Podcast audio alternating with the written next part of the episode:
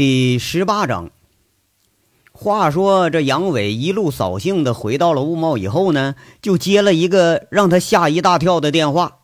这电话他是怎么回事呢？哈，这不是说内容把他吓一跳，而是打电话这个人，这人是谁呢？这是杨伟最怕见着的那个女人，宝姐韩傲雪。电话一接起来呀，就听里边传过来一个既娇而且又嗲的声音。哎呦，杨哥，你在哪儿啊？我这都找你一天了。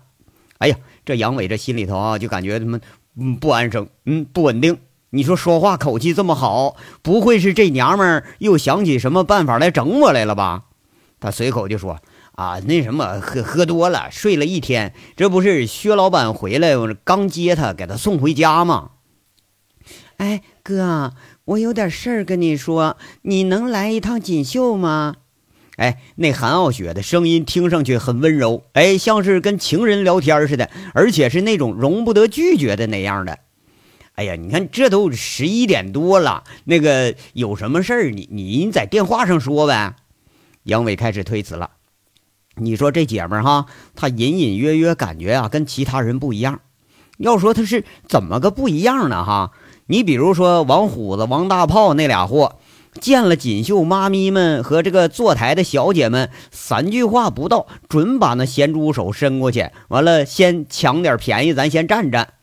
那姐们们呢，倒是也不在意，是不是？有时候还乐得说给他们，呃，主动让他们占点便宜。你看为啥呢？这叫吃人的嘴软，拿人家手短。你隔三差五，你摸人家占便宜，人家万一有个什么事儿要求你出头，那你也不能拒绝呀，是不是？而奇怪的是呢，就这俩混货啊，见着韩傲雪那是尊敬的很，你更别说什么动手动脚了。杨伟后来一想，哎，这事儿他有点不对。可是你想来想去吧，还真就想不出来这问题在哪儿呢？这事儿吧。那就容不得他想来想去，哎，刚一回绝，就听那个又娇啊又嗲的，还是哀求的声音再次传过来了。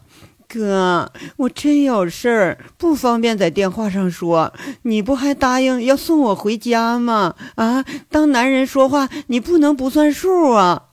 哎，你说我操了啊！就你那骂人那个架势，难道还能有人敢在太岁头上动土啊？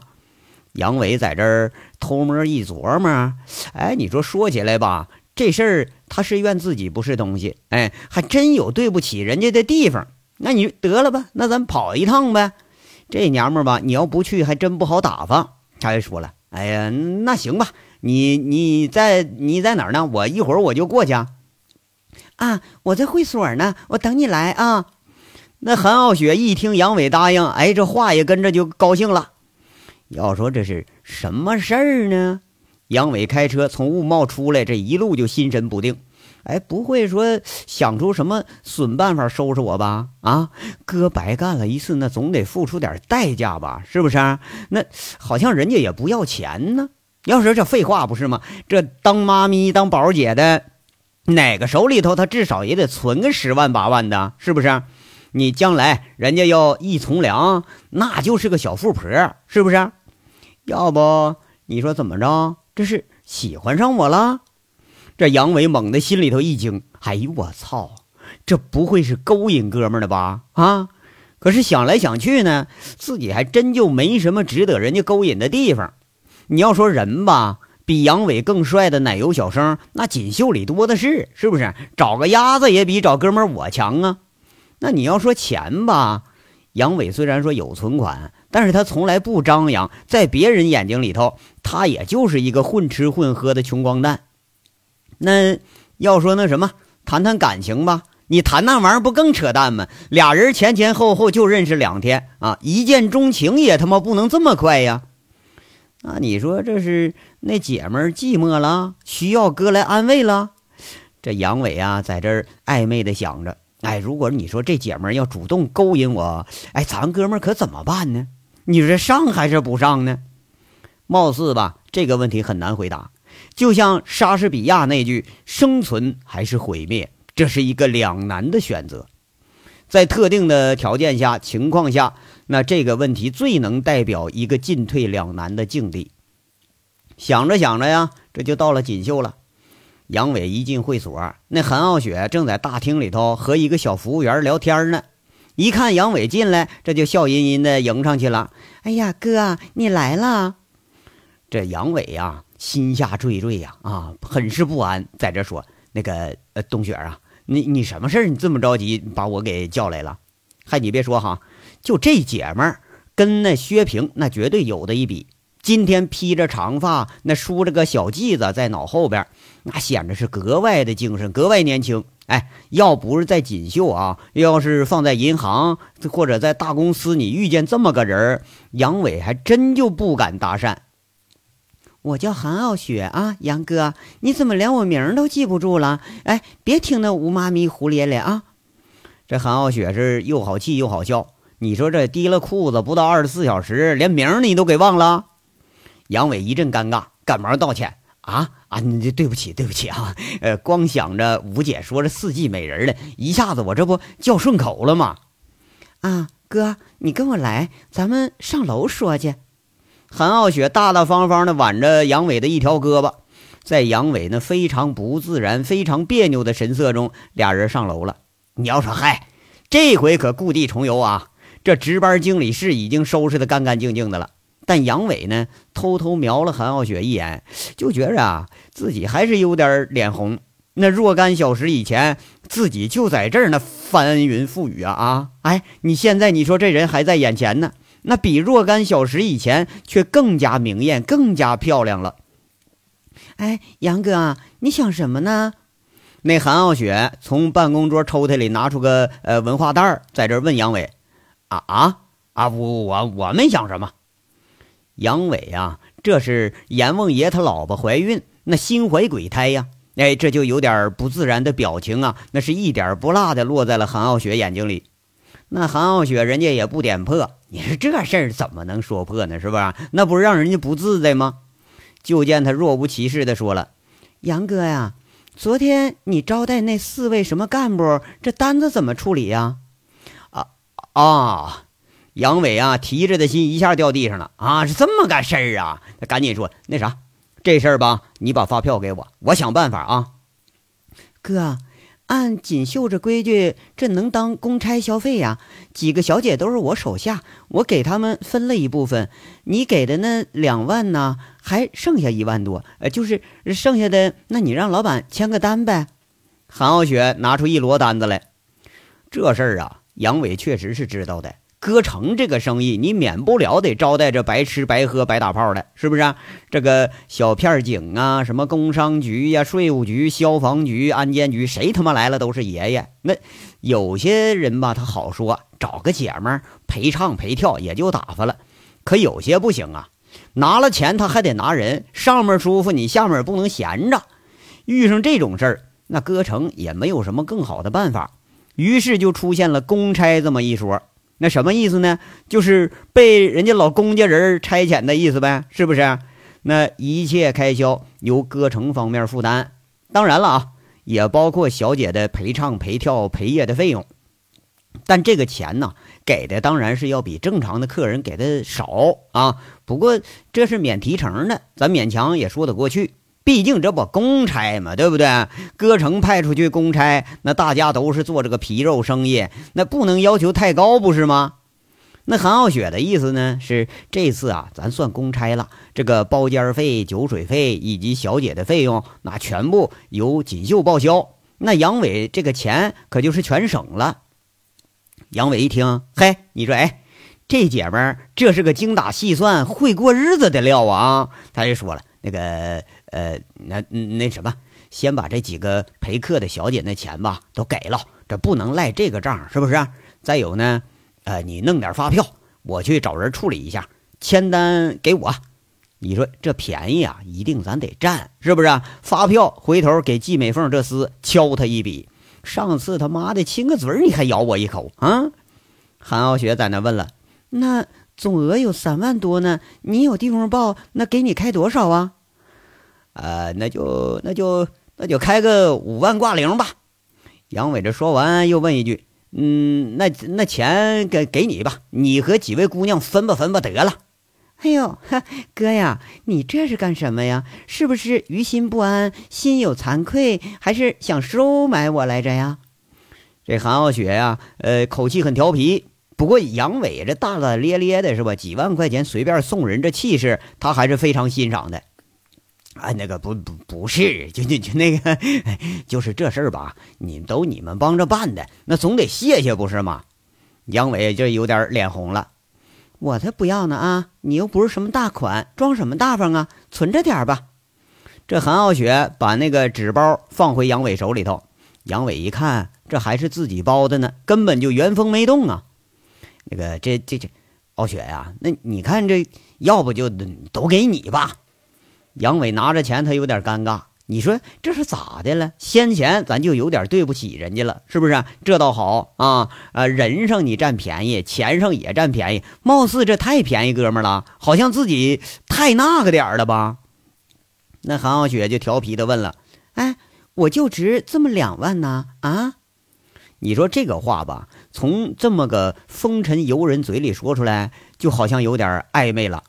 哎，那不不是不是，你看我我不是这意思。”啊杨伟这挺不好意思了，好像自己呀还真不是这意思来的呀。我知道你心里不安啊，不过你想要补偿我的话，我给你个机会。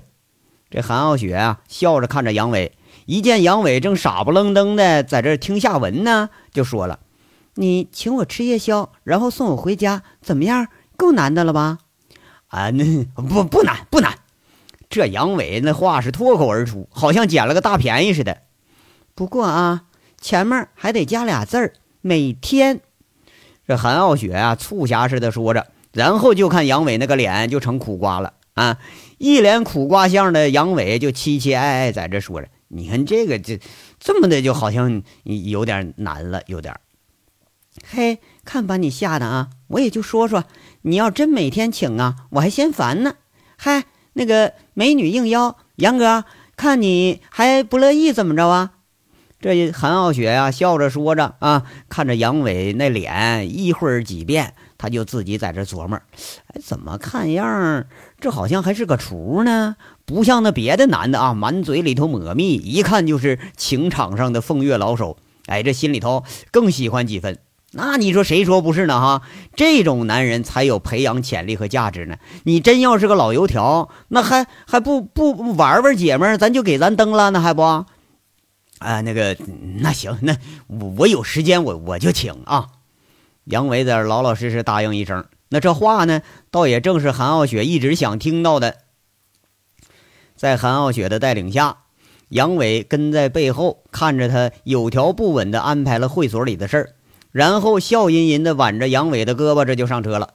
这次啊，是杨伟第一次践行请客的诺言。那俩人。在夜市里头有一家东北烧烤店啊，这个店啊，那是韩傲雪的熟人。那胖胖的东北老板看上去和韩傲雪很熟悉，哎，一看他还带个人，就特地拿出了自己泡的老参酒，那个一个就是老式大玻璃瓶子，这里边酒都已经成深黄色的了，你看上去这年头少不了。那胖老板呢，给杨伟沏了一大杯啊，然后喝的杨伟，哎，又是一种另外的感觉。入口醇香中一股淡淡的药味儿，后味儿呢是有一种说不出来的舒坦的感觉。哎，你等要想再喝点吧，却发现那杯子都空了，咱又不好意思要啊。人家韩傲雪那倒是心思玲珑，一看见杨伟这馋样，哎，就那个又叔叔叔叔的叫那老板半天，给杨伟啊又要回一大杯来，完了跟他说啊，这胖叔是咱自己家珍藏的酒啊，再喝可没了。你说男人怎么都这样？你见了酒比见老婆还亲呢？杨伟啊，一边细品一边在这说：“哎呀，不知道老婆亲不亲，反正啊，见了酒那是亲的。”这话引得韩傲雪是一阵咯咯直笑。一份东北的特色炖菜，一份那个呃肉香金黄的烤鱼，几碟子小菜，在俩人说说笑笑中，这就消灭了个七七八八。杨伟是个典型的单纯性格，哎，他一高兴起来，这事儿他就不放心上了，哎，话一开口，那多少就有点跑火车了。他就跟这个韩傲雪呀吹嘘：这大漠里头八百里风沙遮天蔽日，五千仞雪山高耸入云。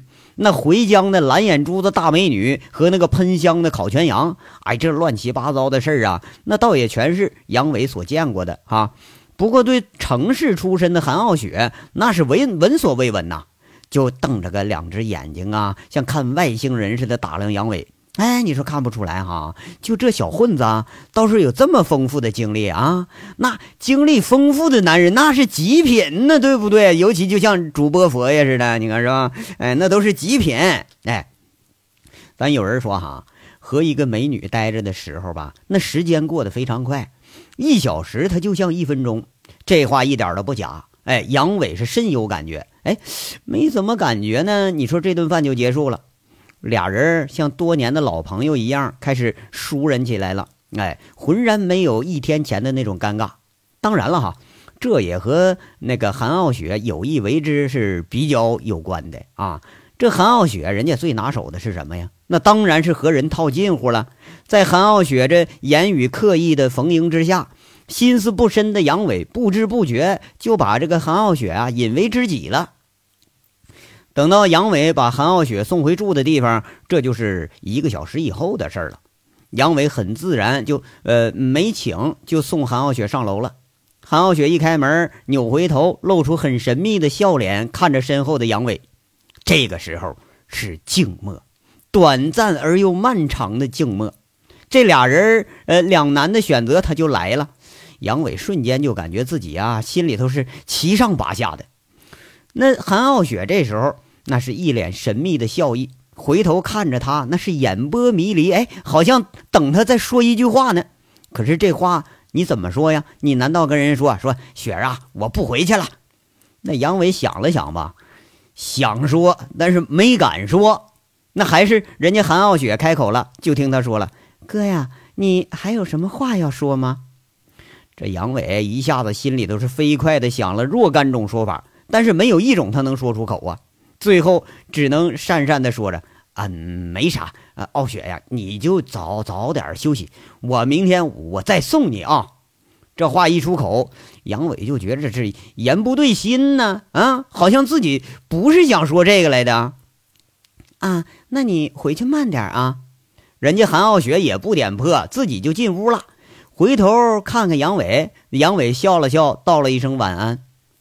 下面呢，咱们得说两个场景啊。先说这个第一个，第一个场景是啥呢？韩傲雪关上门呐，他就情不自禁的捂住嘴，痴痴的笑了。你说这杨伟啊，刚才憋着有点欲说还休的样子，哎，他一想起他就想笑，看样啊，还是一个有色心没色胆的小色鬼呀！啊，明明是喜欢的紧，但是哎，他还就不敢说。不过韩傲雪对杨伟这表现那是非常满意，哎，总比说见了个女的你就甜言蜜语的呱呱整一箩筐话那个小奶油小生比那个强吧？是不是？这奶油小生现在这社会多了去了，你像杨伟这么不太懂风情、不太会把关心的话给挂在嘴上，更不善于说勾三搭四的这种男人，那可是不多见了，是不是？啊有时候这种男人。那像无赖中的至尊，哎，就像在泽州斗殴时候那样啊，气定神闲，目空一切，举手投足之间，众人皆惊。有时候呢，又像一个不谙世事的小男孩，就像刚才吧，那期期爱爱的，连个话你都说不利索。这种男人狂野和不合时宜的害羞，也是给了韩傲雪一种全新的感觉。要说这是什么感觉呢？就像是。谈恋爱的那种，哎，就那种是欲罢不能、欲说还休、欲拒还迎的那种心乱如麻的感觉。这是韩傲雪啊，觉得这么多年来自己过得最快乐的一个晚上。那个晚上，他做了一个幸福的梦，梦的是什么呢？是杨伟骑着匹大黑马过来接他来了啊！他就恍然大悟，莫非这就是我生命中的白马王子啊？不对，那是黑马王子。到后来醒来的时候，哎，这个梦还是记得清清楚楚。他不禁又觉着有点失落了。你说像他这种身份吧，好像不该找一个同行业的人谈这个风月之事。后来索性啊，就不再想这些了，不他妈管了。做不了我的王子，难道我就不能去做人家王子的情人呢？本姑娘委身做情人，她总不能拒绝吧？是不是？那个时候，韩傲雪觉着自己有想嫁人的冲动了，有想成家的冲动了。下面咱们说第二个场景啊。这第二个场景是杨伟从韩傲雪住这楼下来，这一路上撇着嘴呀，吧唧吧唧一路，哎，还摇头，一直在这埋怨自己。你说他妈的，明明我就想进屋来的吗？啊，你看样那那女的吧，也想让我进。那你可是你我，你这嘴我怎么就说那么句话呢？真他妈是你这，哎呀，跟那谁说的来了一样来的，就有色心没色胆。你他妈，哎，你说哥们儿像是胆小的人吗？啊？这一种给自己找了无数借口，还觉得呃遗憾，哎，真是，哎呀，就是等到回到床上，哎，觉着更遗憾。这脑子里一会儿是薛平，一会儿又是韩傲雪，这小影子来回飘。韩傲雪呢，回眸一笑，那真是诱人之极呀。当时他妈一抬腿，咱就进去了，是不是？可当时你怎么就抬不动腿呢？这他妈这才叫犯贱呢！人前装逼，你人后想那玩意儿啊，对不对？杨伟后来呀，就稀里糊涂的就睡过去了。直到睡着的时候，他还是无法原谅自己。这章到这儿就说完了，下章稍后接着说。感谢大家的收听。